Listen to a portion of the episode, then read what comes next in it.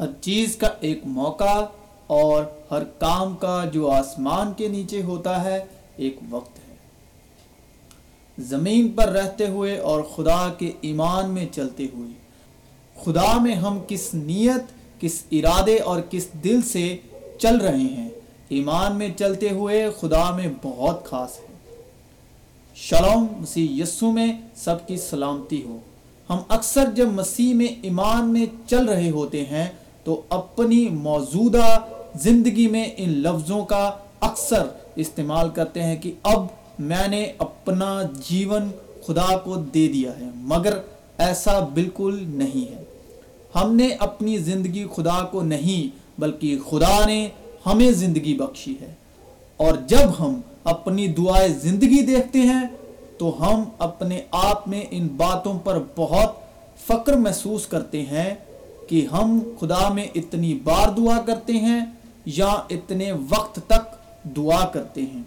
خدا جسم کے موافق بالکل نہیں دیکھتے کہ آپ کتنی دعا کرتے ہیں یا کتنی بار دعا کرتے ہیں۔ خدا یہ سب نہیں دیکھتے کہ آپ جسم کے موافق خدا میں کتنی مشقت کر رہے ہیں۔ خدا روح ہیں خدا صرف اتنا ہی دیکھتے ہیں کہ آپ کس دل اور کیسے ارادے سے یہ کر رہے ہیں۔ ہاں کیونکہ لکھا ہے، کیونکہ میں تمہارے حق میں اپنے خیالات کو جانتا ہوں خداون فرماتا ہے۔ اور ایمان میں چلنے والی روحیں انسانی نیت میں اس بات پر فکر کرتی ہیں کہ آج ہم کو خدا میں چلتے ہوئے اتنے سال ہو گئے ہیں۔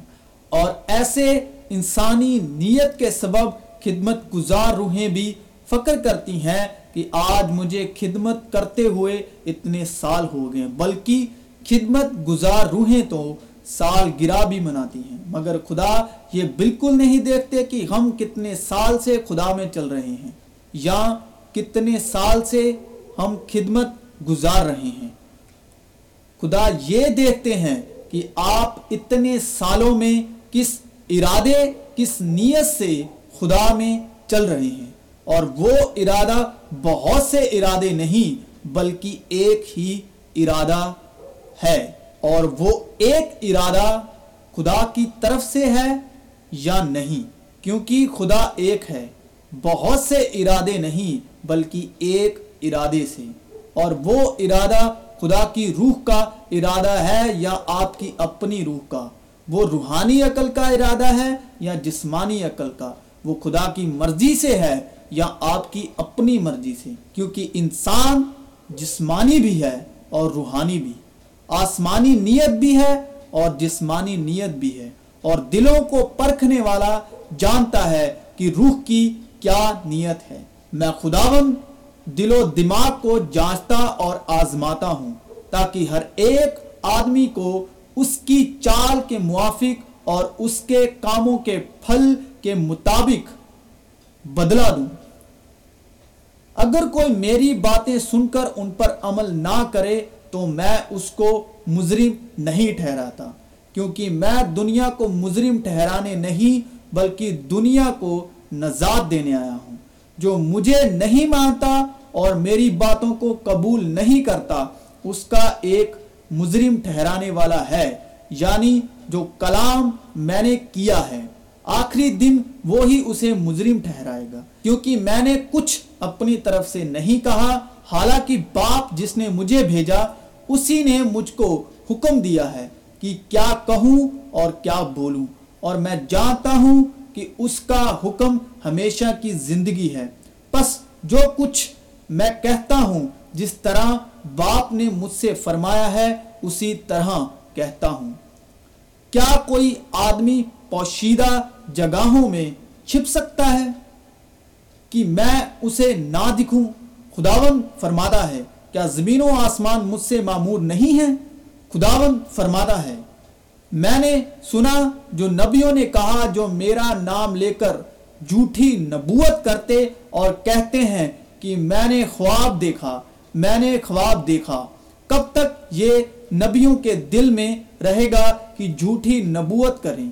ہاں وہ اپنے دل کی فریب کاری کے نبی ہیں، جو گمان رکھتے ہیں کہ اپنے خوابوں سے، جو ان میں سے ہر ایک اپنے پڑوسی سے بیان کرتا ہے، میرے لوگوں کو میرا نام بھلا دیں۔ جس طرح ان کے باپ دادا بال کے سبب سے میرا نام بھول گئے تھے۔ جس نبی کے پاس خواب ہے، وہ خواب بیان کریں۔ اور جس کے پاس میرا کلام ہے، وہ میرے کلام کو دیانت داری سے سنائیں۔ گیہوں کو بھوسے سے کیا نسبت؟ خداون فرماتا ہے، کیا میرا کلام آگ کی مانند نہیں ہے؟ خداون فرماتا ہے، اور ہتھوڑے کی مانند جو چٹان کو چکنا چور کر ڈالتا ہے، اور ہتھوڑے کی مانند جو چٹان کو چکنا چور کر ڈالتا ہے۔ اس لیے دیکھ، میں ان نبیوں کا مخالف ہوں۔ خداون فرماتا ہے، جو ایک دوسرے سے میری باتیں چراتے ہیں، دیکھ، میں ان نبیوں کا مخالف ہوں۔ خداون فرماتا ہے، جو اپنی زبان کو استعمال کرتے ہیں۔ خداون فرماتا ہے، دیکھ، میں ان کا مخالف ہوں جو جھوٹے خوابوں کی نبوت کہتے ہیں اور بیان کرتے ہیں اور اپنی جھوٹی باتوں سے اور لفظانی سے میرے لوگوں کو گمراہ کرتے ہیں، لیکن میں نے نہ ان کو بھیجا، نہ حکم دیا۔ اس لیے ان لوگوں کو ان سے ہرگز فائدہ نہ ہوگا۔ خداون فرماتا ہے، اور جب یہ لوگ یا نبی یا کاہن تجھ سے پوچھیں کہ خداون کی طرف سے برائے نبوت کیا ہے، تب تو ان سے کہنا، کون سا برائے نبوت؟ خداون فرماتا ہے، میں تم کو پھینک دوں گا۔ اور نبی اور کاہن اور لوگوں میں سے جو کوئی کہے خداون کی طرف سے برائے نبوت میں اس شخص کو اور اس کے گھرانے کو سزا دوں گا۔ چاہیے کہ ہر ایک اپنے پڑوسی اور اپنے بھائی سے یوں کہے کہ خداون نے کیا جواب دیا اور خداون نے کیا فرمایا ہے۔ پر خداون کی طرف سے برائے نبوت کا ذکر تم کبھی نہ کرنا۔ اس لیے کہ ہر ایک آدمی کی اپنی ہی باتیں اس پر بر ہوں گی، کیونکہ تم نے زندہ خدا رب الافواز ہمارے خدا کے کلام کو بگاڑ ڈالا ہے۔ پھر کسی سردار نے اس سے یہ سوال کیا کہ، اے نیک استاد، میں کیا کروں تاکہ ہمیشہ کی زندگی کا وارث بنوں؟ یسو نے اس سے کہا، تو مجھے کیوں نیک کہتا ہے؟ کوئی نیک نہیں، مگر ایک یعنی خدا۔ کیونکہ ایک ہی خدا ہے جو مختونوں کو بھی ایمان سے اور نامختونوں کو بھی ایمان ہی کے وسیلے سے راست باز ٹھہرائے گا۔ سن، اے اسرائیل خداون ہمارا خدا ایک ہی خداون ہے، کیونکہ خدا ایک ہے اور خدا اور انسانوں کے بیچ میں درمیانی بھی ایک یعنی مسیح یسو جو انسان ہے۔ لیکن یہ بھی میں خواری سے ڈگمگاتے اور نشے میں لڑکھڑاتے ہیں۔ کاہن اور نبی بھی نشے میں چور اور میں میں گرک ہیں۔ وہ نشے میں جھومتے ہیں، وہ رویا میں خطا کرتے اور عدالت میں لگجش کھاتے ہیں۔ کیونکہ سب دسترخوان کائی اور گندگی سے بھرے ہیں۔ کوئی جگہ باقی نہیں۔ وہ کس کو دانش سکھائے گا؟ کس کو وائز کر کے سمجھائے گا؟ کیا ان کو جن کا دودھ چھڑایا گیا، جو شاتیوں سے جدا کیے گئے، کیونکہ حکم پر حکم حکم پر حکم، قانون پر قانون قانون پر قانون ہے۔ تھوڑا یہاں، تھوڑا وہاں۔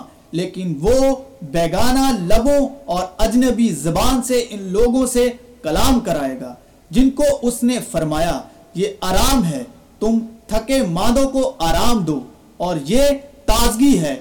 پر وہ شہناوا نہ ہوئے۔ بس خداون کا کلام ان کے لیے حکم پر حکم حکم پر حکم، قانون پر قانون قانون پر قانون، تھوڑا یہاں، تھوڑا وہاں ہوگا تاکہ وہ چلے جائیں اور پیچھے گریں اور شکست کھائیں اور دم میں پھنسیں اور گرفتار ہوں۔ باپ مجھ سے اس لیے محبت رکھتا ہے کہ میں اپنی جان دیتا ہوں تاکہ اسے پھر لے لوں۔ کوئی اسے مجھ سے چھینتا نہیں، بلکہ میں اسے آپ ہی دیتا ہوں۔ مجھے اس کے دینے کا بھی اختیار ہے اور اس کے پھر لینے کا بھی اختیار ہے۔ یہ حکم میرے باپ سے مجھے ملا اور میں جانتا ہوں کہ اس کا حکم ہمیشہ کی زندگی ہے۔ بس جو کچھ میں کہتا ہوں، جس طرح باپ نے مجھ سے فرمایا ہے، اسی طرح کہتا ہوں۔ لیکن یہ اس لیے ہوتا ہے کہ دنیا جانے کہ میں باپ سے محبت رکھتا ہوں اور جس طرح باپ نے مجھے حکم دیا، میں ویسا ہی کرتا ہوں۔ حکم کا مقصد یہ ہے کہ پاک دل اور نیک نیت اور بے ریا ایمان سے محبت پیدا ہو۔ ان کو چھوڑ کر بعض شخص بے خدا بکواس کی طرف متوجہ ہو گئے اور شریعت کے معلم بننا چاہتے ہیں۔ حالانکہ جو باتیں کہتے ہیں اور جن کا یقینی طور سے دعویٰ کرتے ہیں، ان کو سمجھتے بھی نہیں۔ اور نیت بھی نیک رکھو تاکہ جن باتوں میں تمہاری بدگوئی ہوتی ہے، انہی میں وہ لوگ شرمندہ ہوں جو تمہارے مسیحی نیک چال چلن پر لان تان کرتے ہیں۔ کیونکہ اگر خدا کی یہی مرضی ہو کہ تم نیکی کرنے کے سبب دکھ اٹھاؤ، تو یہ بدی کرنے کے سبب دکھ اٹھانے سے بہتر ہے۔ اس لیے کہ مسیح نے بھی یعنی راست باز نے نہ راستوں کے لیے، گناہوں کے باعث ایک بار دکھ اٹھایا تاکہ ہم کو خدا کے پاس پہنچائے۔ وہ جسم کے اعتبار سے تو مر گیا، لیکن روح کے اعتبار سے زندہ کیا گیا۔ کیونکہ ہم کو اپنے دل کی اس گواہی پر فکر ہے کہ ہمارا چال چلن دنیا میں اور خاص کر تم میں جسمانی حکمت کے ساتھ نہیں، بلکہ خدا کے فضل کے ساتھ یعنی ایسی پاکیزگی اور صفائی کے ساتھ رہا جو خدا کے لائق ہے۔ محبت بے ریا ہو، بدی سے نفرت رکھو، نیکی سے لپٹے رہو۔ آمین۔